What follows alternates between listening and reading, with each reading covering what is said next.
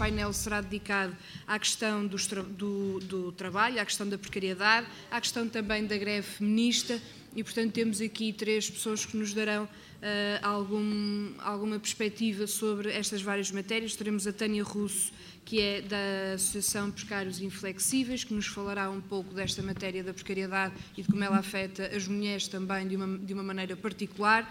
A Raquel Azevedo, que é dirigente sindical e também ativista feminista no Porto, neste caso, na área do Porto, que também nos dará aqui uh, uma perspectiva sobre o que, é, o que é que significa a luta sindical para as mulheres e com as mulheres. E depois, por fim, a Adriana Lopera, enfermeira ativista feminista, que nos falará um pouco da questão um, da economia feminista e dos desafios que temos até à greve, que queremos que seja cada vez mais forte no nosso país, a greve feminista do 8 de março, e portanto serão estes mais ou menos os temas que teremos. Uh, vou passar de imediato a palavra à Tânia para não atrasarmos mais, faremos cerca de 10 minutos com tolerância.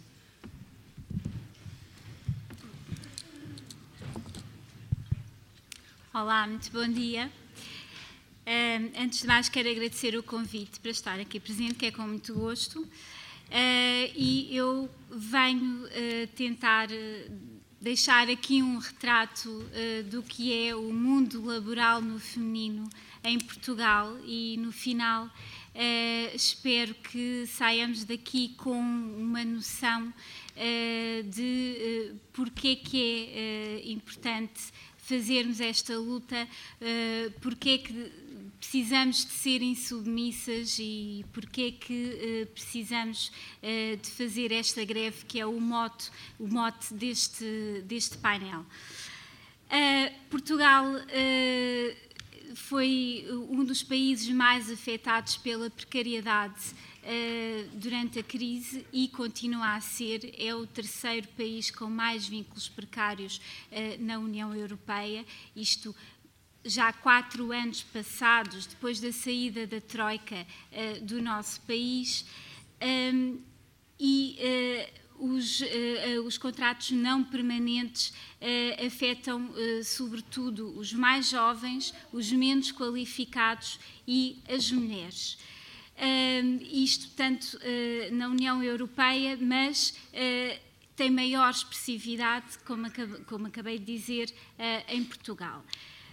Os, as mulheres são também mais afetadas pela contratação a tempo parcial.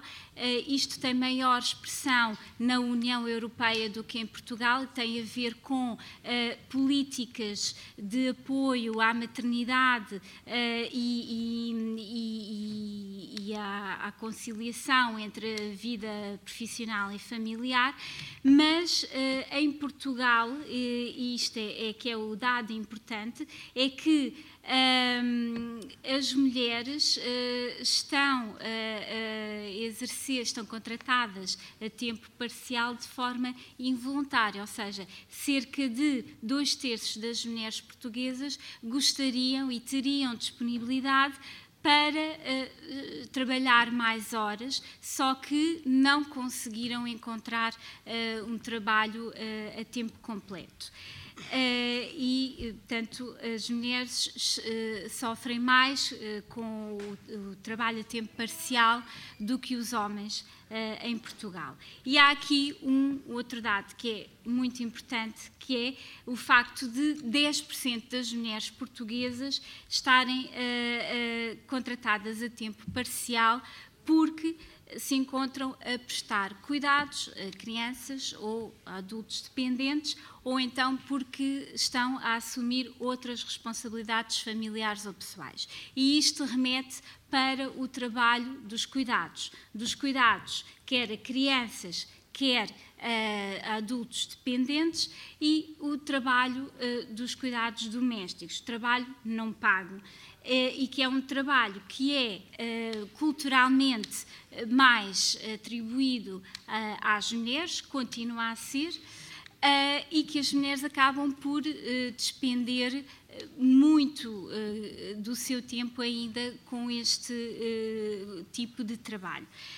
Um, isto já foi falado uh, também uh, no painel anterior uh, e acaba por condicionar também a dedicação das mulheres ao, à sua atividade profissional. Então, como é que o trabalho precário vai afetar a vida das mulheres? Desde logo, como nós sabemos, uh, as, uh, o, o, trabalho precário está associado a menores salários. E o, os contratos a termo uh, são estão uh, uh, geralmente associados a um salário que é dois terços uh, dos contratos sem termo. E, de facto, existe um gap salarial muito significativo entre homens e mulheres em Portugal, que é superior a 16%. E este gap salarial é sobretudo, portanto, verifica-se uh, mais, é, é, mais significativo uh, quando falamos das profissões mais qualificadas do que das menos qualificadas. Por outro lado, as mulheres têm menos acesso aos cargos de chefia e às profissões de topo. Isto verifica-se quer a nível da administração pública, quer nas empresas privadas, nomeadamente nas empresas uh, cotadas em bolsa. Uh, e parte uh, desta dificuldade de acesso aos cargos de chefia está relacionado com os cuidados familiares, mais uma vez. E, de facto, há um estudo que diz que as mulheres que optam por licenças de maternidade mais prolongadas têm menor probabilidade de ser promovidas, de chegar a lugares de gestão, de serem aumentadas e têm também maior risco de ser promovidas ou de ser des, mesmo despromovidas. Por outro lado, a precariedade leva também, é, é uma situação eh, menos estável, portanto, maior desemprego e as mulheres têm tido sempre maiores eh, taxas de desemprego do que os homens, as mulheres, tanto são as linhas a roxo, quer em Portugal, quer eh, na Europa, em Portugal com maior expressividade e, obviamente, com menores salários e com mais desemprego, as mulheres estão sempre sujeitas a um maior risco de pobreza. E, portanto, sendo assim, em suma, o que é que nós temos uh, para as mulheres? As mulheres uh, estão mais sujeitas a trabalhos precários e, do que os homens e com salários uh, mais baixos. Com esses vínculos precários, as mulheres estão menos protegidas nas situações de maternidade, nas situações de, de, de apoio aos filhos, uh, mas por outro lado estão sempre mais sobrecarregadas uh, nos, uh, nos trabalhos de, dos cuidados, quer os cuidados do domicílio, os cuidados domésticos, quer nos cuidados dos filhos, dos idosos, de adultos doentes com deficiência ou de, com outro tipo de dependência.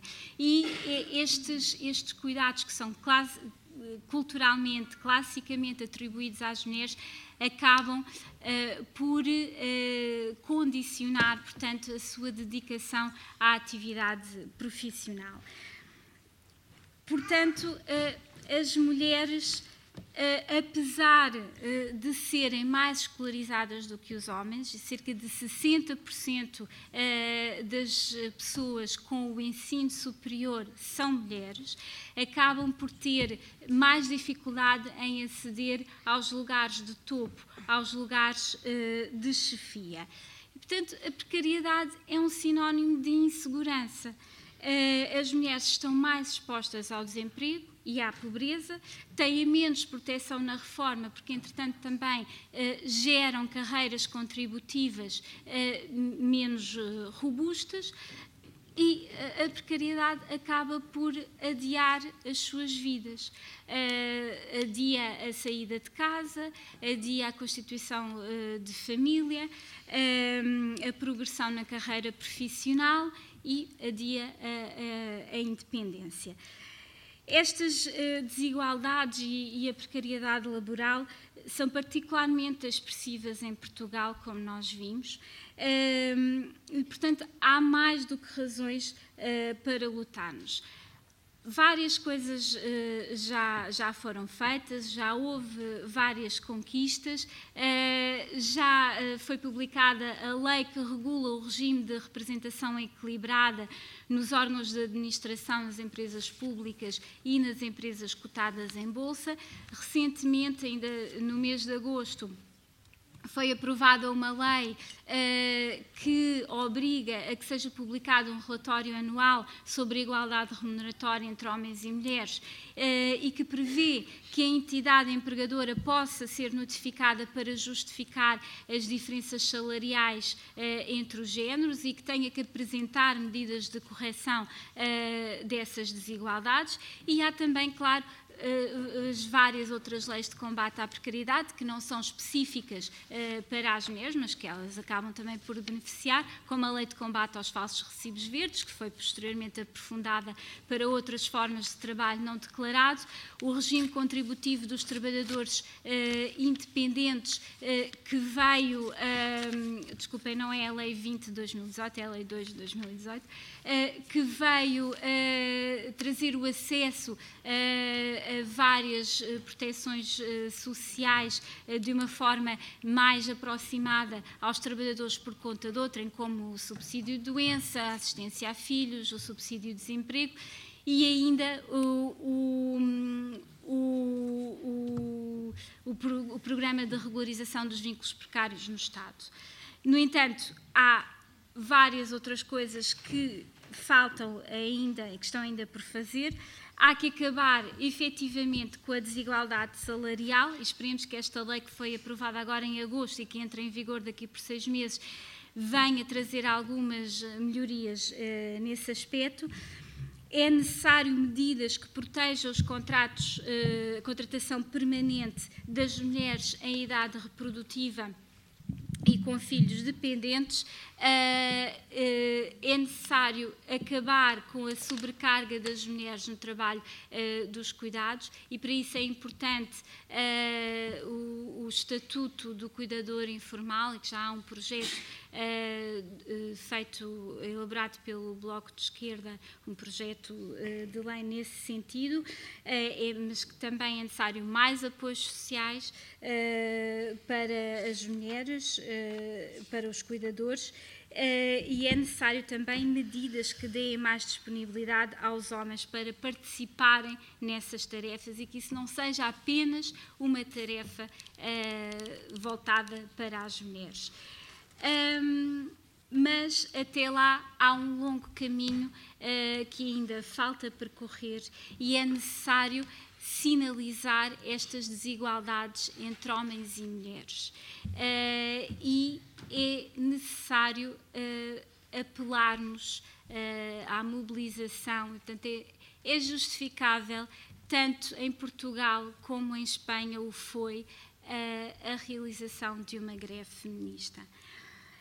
É claro que para quem está numa situação de precariedade torna-se mais difícil fazer greve, porque há vários direitos que estão coartados, que estão limitados, eh, e o direito à greve é um deles, mas ainda assim é possível e há várias outras iniciativas também uh, que podem uh, ser tomadas, como por exemplo a greve parcial, fazer greve durante algumas horas, fazer greve durante alguns períodos, por exemplo, de cada turno uh, laboral. Foi uma iniciativa que teve uh, bastante expressividade em Espanha no último 8 de março, uh, com uma adesão de cerca de 6 milhões de pessoas. Um, é possível fazer a greve às tarefas habitualmente uh, atribuídas às mulheres, as tarefas dos cuidados, como por exemplo a limpeza, como por exemplo uh, a alimentação, a cozinha. Uh, é possível uh, fazer uh, sensibilização para as realidades que existem em termos de desigualdades entre homens e mulheres entre, dentro de cada setor, dentro de cada empresa, que até pode ser a nossa empresa. Podemos tentar perceber o que é que existe dentro da nossa empresa, por exemplo, uh, e lançar o debate uh, e percebermos uh, se calhar vamos encontrar uma realidade que muitas pessoas dentro da nossa empresa ou dentro do nosso setor poderiam não ter essa noção. e, portanto, é um, e obviamente podemos também articular com os sindicatos e com as associações profissionais. Isto é, é uma situação que a Raquel vai agora falar, mas que temos ainda um longo caminho a percorrer e muitas desigualdades para uh, comatar. Muito obrigada. O que significa isso? Bem mais tempo? Ah, mais tempo. Bom dia a todos. Queria agradecer eh, o convite Globo para aqui estar. Uh, eu vou falar mais um bocadinho, eh, vou-me uh, falar sobre os sindicatos diretamente, como dirigente sindical da SESMINHO, que é em Braga, que é o sindicato dos call centers, comércio e escritórios. E vou dar a minha perspectiva também do, do, do, que é a participação, a possível participação dos sindicatos na greve. Eu queria primeiro dar um ponto de vista, como toda a gente sabe aqui, os sindicatos hum, já foram muito mais ativos do que que estão atualmente, muito mais mobilizadores do que que são atualmente. Isso acho que todos nós temos essa noção, digo eu. A questão aqui é que eu queria falar um bocadinho hum, da minha experiência vamos dizer assim, pessoal dentro dos sindicatos. Eu passei pelo sindicato, passei por dois sindicatos diferentes, o sindicato do calçado e agora no sindicato mais ligado aos call centers. Uh, uh, portanto, uh, o sindicato, além de, de, serem pouco mobilizadores atualmente, a sua representação feminina é muito, muito pequena. É muito pequena por várias razões. Desde já, uma, uma, uma, grande razão é a dupla jornada de trabalho para as mulheres, eh, o que não permite muitas vezes a mulher poder participar em cargos de delegada sindical ou de dirigente sindical. Há, há, há, muitas mulheres sindicalizadas, mas que não podem assumir estes cargos porque depois há outros compromissos por trás. Portanto, é esta visão que eu quero dar. Daí, muitas vezes, a gente sentar-se numa mesa e eu vou contar aqui algumas coisas. A primeira vez que eu cheguei ao sindicato do calçado, eu fiquei. Uau! Eu era a única mulher sentada naquele plenário. Eu fiquei, uau! Ok. E cheguei lá, comecei a tentar a falar de vamos mobilizar na empresa onde eu estou, porque sou 90 mulheres, uh, há muita malta que não é sindicalizada, vamos tentar mobilizar as pessoas para tentar e a resposta que me dão, alguns tinham bigode, que é a imagem, a coçar o bigodito, e a dizer: Pronto, oh, camarada, é como tu achares. Começo a achar, mas como é que. Como é, como é que me... Camarada, se tu achares, levas os papelinhos, sindicalizas as pessoas, explicas como é que se paga as cotas e pronto. E as pessoas depois podem participar nas Assembleias Gerais, que a gente abre para toda a gente e está feito. E fiquei, mas, é? mas isto é um sindicato? É isto a luta que a gente faz? É isto a representação que a gente tem dos trabalhadores? Fiquei estupefacta. E, portanto, é, estas, estas, isto para explicar, esta história é uma de muitas histórias que eu conto várias vezes, sobretudo quando estou neste, neste tipo de debates, que é para dar o exemplo de, de desde já, como funcionam os sindicatos por dentro. Que é. Um, isto, é, eu só, também não quero que fiquem aqui com a imagem que eu, que eu acho que os sindicatos estão completamente corrompidos, que não funcionam, nada disso. Os sindicatos, há alguns sindicatos que funcionam, mas há outros que estão completamente corrompidos no sentido hum, no sentido das pessoas que lá estão a ocupar os cargos de dirigentes. Pronto, vou dar aqui agora uh, aqui uma opinião que toda a gente vai dizer, pronto, porque são mulheres. Uh, no sindicato onde eu estou atualmente, a presidente é uma mulher. E sente-se a diferença, mas sente-se verdadeiramente. Porque, por exemplo, quando entrei no sindicato calçado, os livros estavam cheios de pó. Cheios de pó em que sentido? Ninguém toca num livro, ninguém tocava no livro do Código de Trabalho. É quando entrou a Presidente, nós fizemos eleições, entrou a Presidente, limpou-se o pó daquele livro. Porque se foi buscar o livro e porque se foi ajudar num caso de uma pessoa que precisava numa empresa de calçado. Eu fiquei estupefacta. Eu disse, eu não estou a acreditar nisto. É assim que funciona. Estas pequenas histórias que eu estou a contar é para mostrar que, isto é, para dizer que os sindicatos estão muito ocupados, ou no caso, estão extremamente. Têm, um, têm a maior parte dos cargos como delegados e dirigentes sindicais, estão na grande parte ocupados por homens, porque as mulheres não têm. Uh, não, não, não é não têm tempo, não têm disponibilidade. Mas daqui também faço uma crítica. Não têm disponibilidade algumas, ou grande parte. Mas também tem que haver um esforço da nossa parte.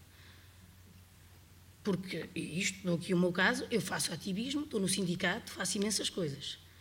Mas acho que isto faço porque, porque, porque acredito na luta que estou a fazer dentro do sindicato para, para eh, não só para os trabalhadores, mas para haver um espaço ou para haver um alargamento de, de, da presença feminina, que a presença feminina seja maior nos sindicatos. É esta a minha luta, que não é fácil. Minha e de algumas pessoas que, que estão dentro dos sindicatos. E, portanto, eu acho que hum, a crítica, não, não, quer dizer, nem é bem crítica, não quero que tomem isto a dizer ou a acusar ou a apontar o dedo, mas acho que há uma necessidade também, apesar da mulher ter a dupla jornada de trabalho, de haver uma maior mobilização da parte uh, feminista, da parte feminina, quer dizer, para ocupar estes lugares. É preciso mais mulheres dirigentes, delegadas, porque, eu vou dar um exemplo, por exemplo, no Sindicato do Calçado, a maior parte das empresas, na maior parte dos cargos que estão ocupados nessas empresas, são mulheres. A mulher na área do calçado faz o trabalho do homem. E, portanto, uh, onde, é, onde, é, que eu quero chegar ao dizer isto? É que uh, não existe uma, aquela sensibilidade, aquele tato de um dirigente masculino como uma dirigente feminina. Há aqui diferenças de chegar às pessoas. Há uma diferença enorme. E eu isso senti, sobretudo, quando fiz parte do, uh, da luta que foi feita na área do calçado para a igualdade salarial, para a igualdade das categorias. Eu tive nesse, nesse processo na, na zona do, de Braga e do Porto. E, uh, e senti, senti essa, essa, essa, esse peso. Sente-se muito quando são os homens a, a ter essa intervenção do que as mulheres. E isso sente-se muito. E essa luta tornou-se mais difícil, tornou-se mais demorada pela, pela, pelo o, o, número de presença masculina que existia nas reuniões, nas salas, para discutir esta igualdade. Não, não menosprezando o homem, uh, o homem, eh, eh, na maior parte destas empresas de calçado, por exemplo, ele não entendeu, havia muitos, muitos, muitos colegas meus que não entendiam a necessidade desta luta. A necessidade de uma mulher que trabalha há 30 anos, há 40 anos, a fazer um trabalho que é o trabalho de um homem e a ganhar menos que ele. E, portanto, aqui é, é, é, quer dizer, é, é, aqui é, preciso, não é? Isto é, é, preciso dar a entender ao homem, e foi difícil nessas negociações, porque havia esta falta de, de, de capacidade de compreender. E no dia em que depois assinou, em que depois os sindicatos chegaram até às empresas, eu recordo-me na minha empresa de haver uma senhora, que era a dona Fátima, trabalhava ela e o marido. E o marido faz um trabalho fazia um trabalho muito, muito, muito soft, controlava os sapatos. Dado o facto, a mulher fazia um trabalho do homem, que eu vou dizer agora aqui, muita gente não sabe, se calhar eu explico. Prensar o sapato. Prensar o sapato é colar a sola no resto que falta do sapato. Isto é um trabalho de homem. Porque exige muita força nos braços. Isto é, é um trabalho muito. Além de ser um trabalho muito duro, é, um, é uma das partes mais importantes na construção do sapato, só para explicar. E Uh, quer dizer, para esta mulher que fez este trabalho e que faz este trabalho ainda e que, o, e que o faz há 40 anos, para ela foi uma enorme vitória este, este progresso, esta, esta, esta igualdade no salário dela com o marido, que estão os dois na mesma empresa. Ela chorou no dia em que viu a primeira folha de salário com a mesma categoria, paga igual à mesma hora. Ah, isto é, a hora paga igual entre ela e o marido.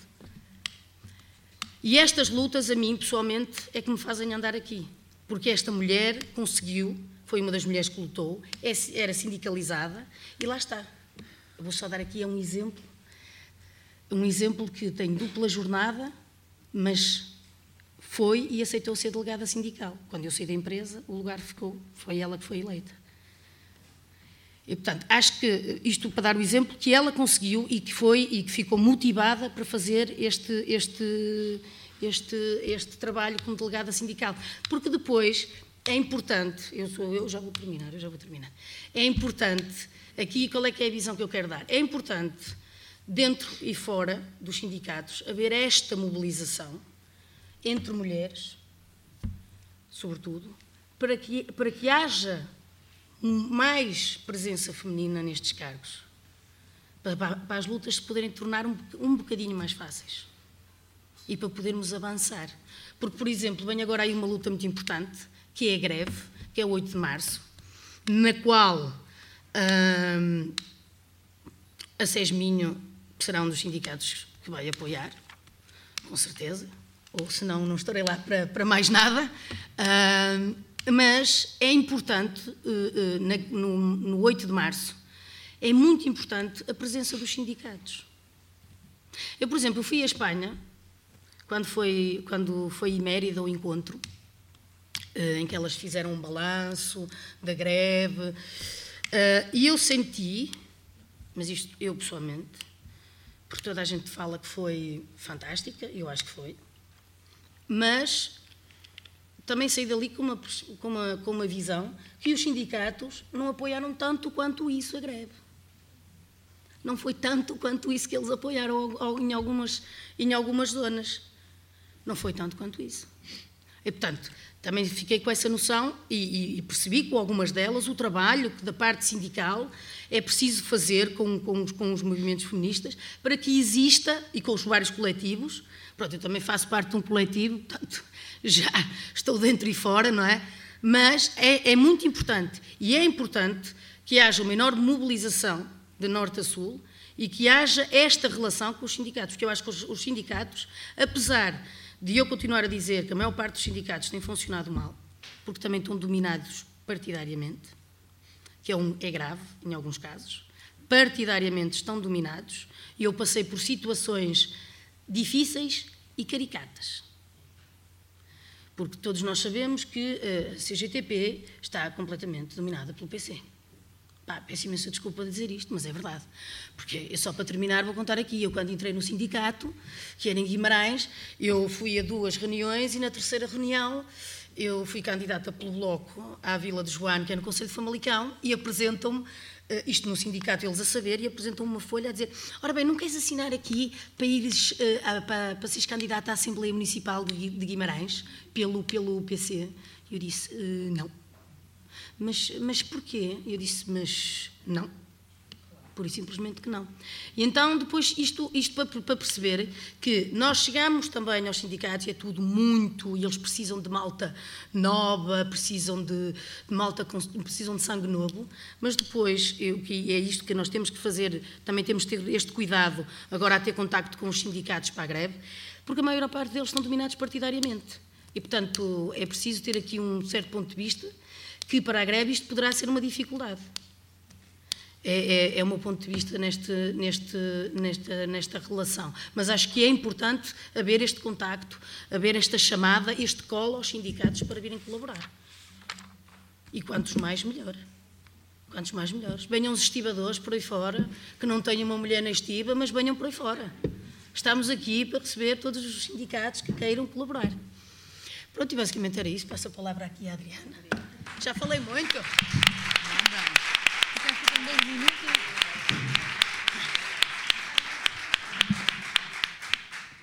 Bom, obrigada pelo convite, obrigada por estarem aqui hoje. Hum, Eu vou-vos falar sobre a economia feminista e também sobre a greve 8 de março, que é uma greve hum, teve um estrondoso, eh, uma estrondosa participação, sobretudo no Estado espanhol, mas noutros países do mundo.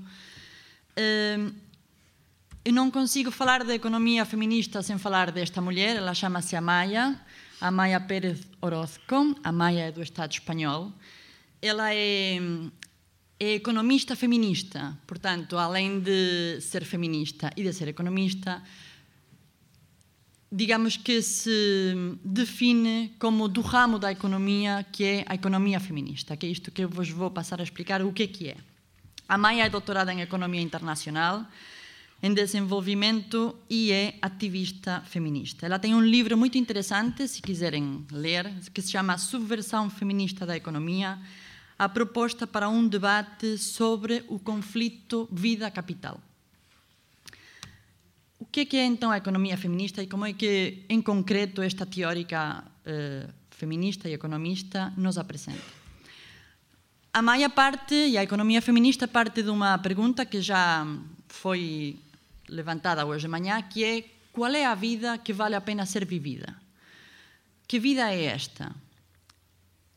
Todas as economias têm por trás uma noção de vida, todas.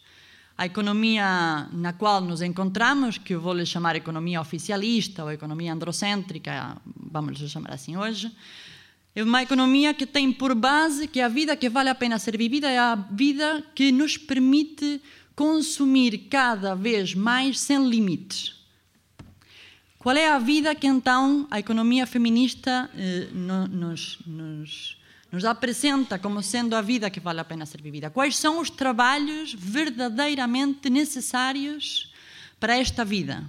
Já vimos quais eram os trabalhos que não eram necessários para esta vida, hoje de manhã, eh, e que a ideia de bem-estar e de economia estão a sustentar os trabalhos hoje em dia. Portanto, a partir destas perguntas, qual é esta vida que vale a pena ser vivida? Que trabalhos são necessários para esta vida que realmente vale a pena ser vivida? É que a economia feminista começa a pensar. A economia feminista é uma teoria, portanto, é uma teoria que, que tem algumas experiências em América Latina, e é uma teoria que, vem de onde? Ela vem, ela vem de onde se constrói pensamento econômico crítico, ela vem da academia, ela vem da universidade, ela vem do movimento social, ela vem de onde? Ela vem de vários sítios. A economia feminista bebe da academia também, mas também bebe da construção do movimento social feminista. Ela rompe o espartilho acadêmico e vai mais além. Vai na construção que é feita na rua, que é feita na mobilização, que é feita no pensamento eh, feminista ativista. É uma teoria jovem, tem algumas décadas, não como a economia neoclássica ou a economia keynesiana, que tem centenas de anos e que parece que é a verdade única e grande. Não é assim. A economia é jovem, a economia feminista. Bebe no seu ADN a, um, a uma base diversa, porque junta diversas economistas, marxistas, neoclássicas, keynesianas, assim como junta muitas feministas, e feministas somos muitas. Portanto, há várias teorias, a teoria liberal, feminismo radical, feminismo pós-moderno e muitos outros. Portanto, tem um ADN muito diverso e dialoga, portanto, entre verdades diferentes. Não há uma verdade única, dialoga entre diferentes verdades. É uma economia que se define como crítica, como, por exemplo, também o é a economia ecológica que juntas se alimentam. A economia ecológica nos diz que vivemos num planeta que precisa de ser sustentado e, portanto, que precisamos de cuidar, e a economia feminista nos fala da vida e da possibilidade de viver também num uh, sistema uh, sustentável. Portanto, são duas economias críticas, duas teorias económicas críticas que se sustentam e que se apoiam uma à outra.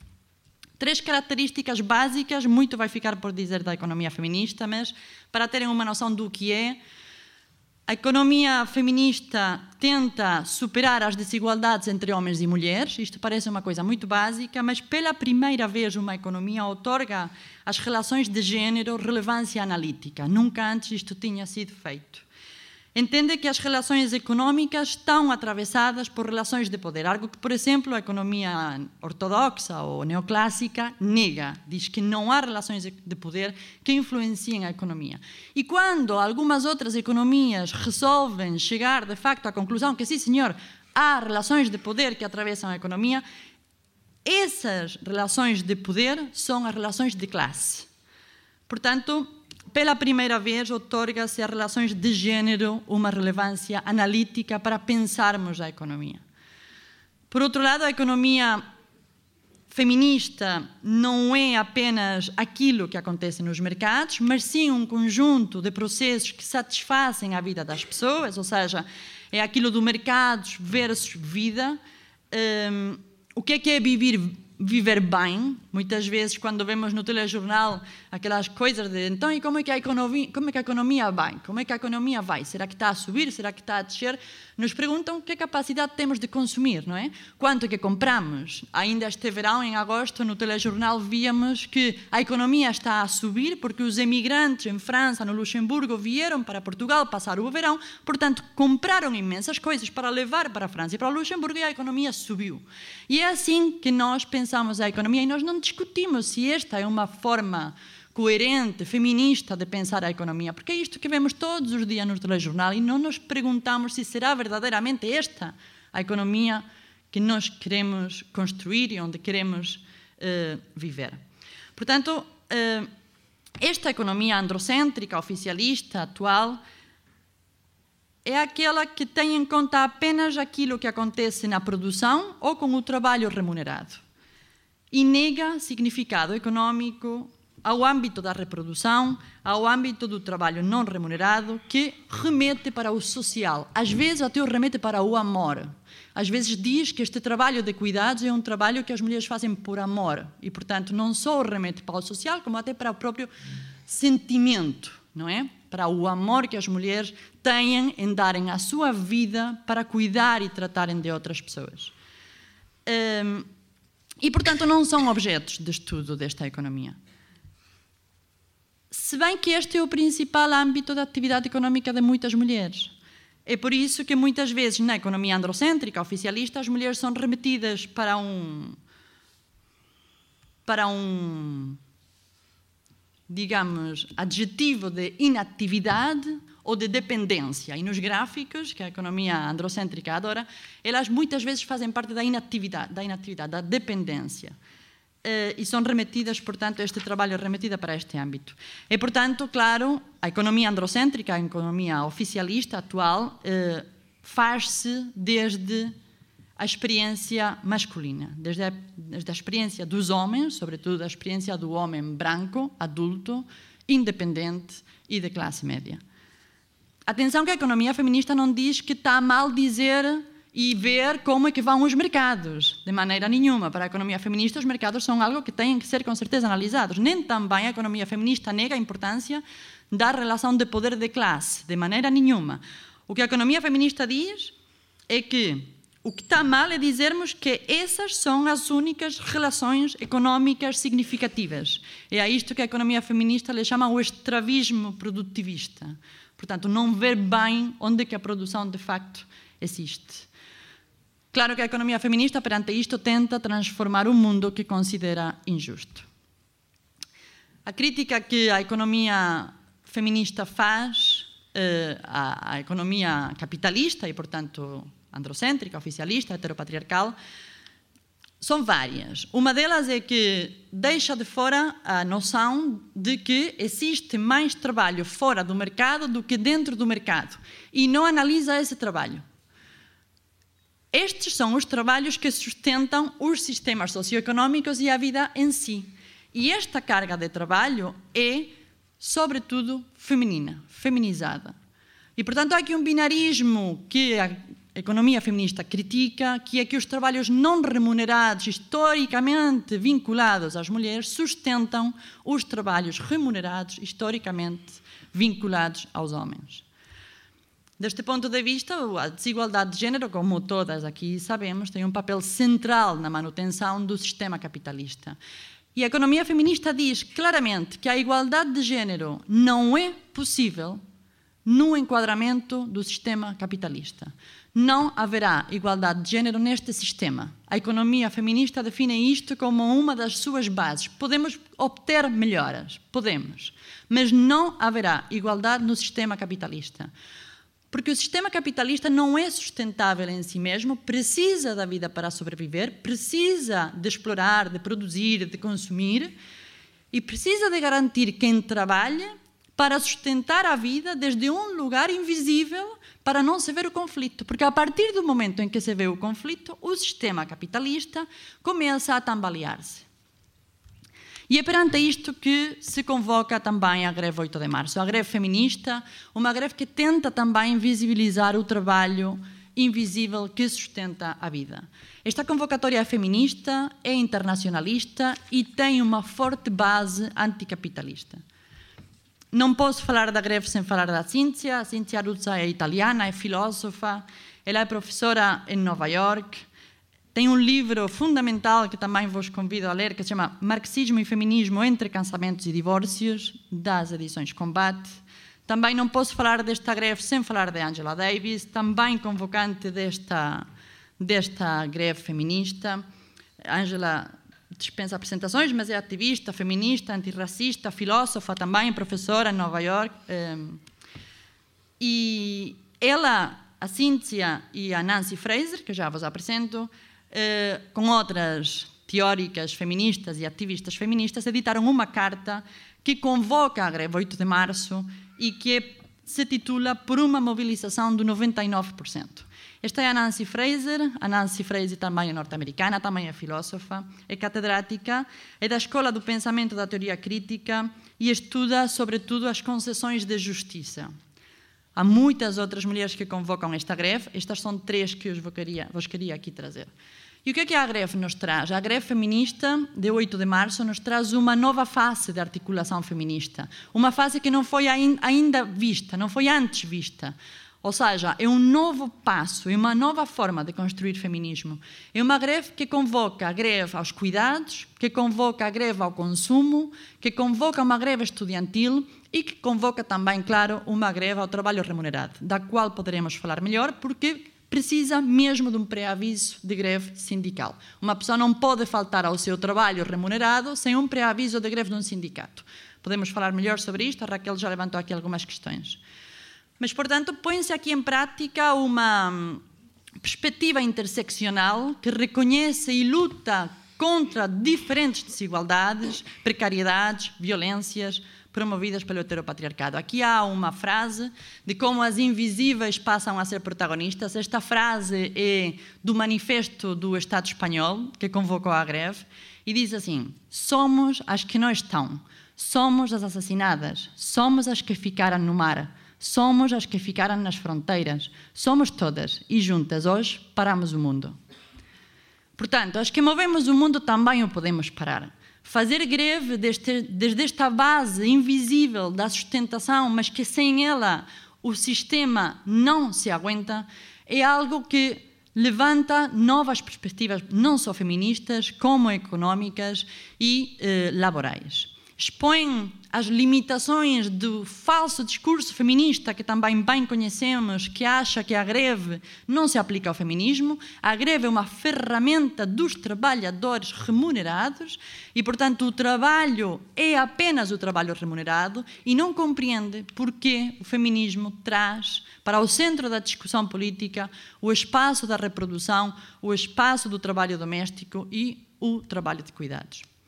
A CGTP e a UGT, em Portugal, são duas centrais sindicais que perante esta greve, penso eu, isto é uma opinião pessoal, se debatem entre a incompreensão e ao mesmo tempo o bloqueio, porque tudo aquilo que mexe ao redor dos sindicatos eh, oficiais, burocratizados, e não se encaixa nas suas práticas tradicionais, é de alguma forma rejeitado.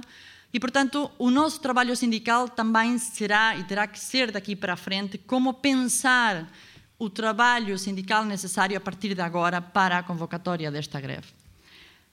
Um, já se está a trabalhar para isto. Houve uma primeira reunião em Lisboa de diversos coletivos no dia 8 de setembro. Já agora vos aviso que no dia 8 de outubro, às 7 da tarde, na sede da UMAR em Lisboa, haverá uma nova reunião, porque a Rede 8 de Março, que é a organização que está a tentar juntar diversos coletivos para a convocatória desta greve, vai reunir todos os dias 8 até o 8 de março. E, portanto, essas reuniões são abertas a quem quiser lá participar, pode participar a nível individual ou em representação de um coletivo. Um, e já pensamos em diversas ações de greve. Uh, a primeira será mais ou menos a 11 de outubro e para terem uma ideia de qual é a nossa visão uh, até a greve será de fazer pequenas ações que convoquem e que expliquem o que é, é a greve feminista de 8 de março, porque isto aqui quase que não aconteceu, uma manifestação muito grande, mas no Estado espanhol é que realmente teve bastante um, sucesso. E, portanto, no dia 8 de, de outubro digamos, cúmple-se a data em que a mulher deixa de receber. Se viram as notícias, as últimas notícias, há pouco tempo disseram que a mulher, há 58 dias no ano em que a mulher não recebe, tendo em conta a desigualdade salarial. Se colocamos o, o vencimento masculino e o vencimento feminino anual, a mulher recebe 58 dias menos. Portanto, a nossa primeira ação será 11 de outubro, que é 58 dias até ao final do ano, faremos uma ação que toda a gente aqui poderá participar se quiser. Basicamente consiste em colocar um cartaz com isto mesmo. Hoje, a partir de hoje, trabalharei de borla. Ou, a partir de hoje, poderia deixar de trabalhar. A frase que acharem melhor para sinalizar os 58 dias que faltam para terminar o ano e 58 dias que não nos são pagos. Outro, por exemplo, será a colocação de aventais nas janelas, que é algo que também se fez muito no Estado espanhol em solidariedade com a greve. Muitas, muitas varandas tinham aventais pendurados. Uh, e é, um, é, uma ação fácil, de pouco desgaste, tanto uma como outra. Esta será a tentativa das ações. Assim como pendurar também aventais, vassouras, uh, esfregonas em estátuas masculinas pela cidade. Portanto, haverão de ver isto tudo, não só em Lisboa, mas em, outras, em outros locais do país. Obrigada.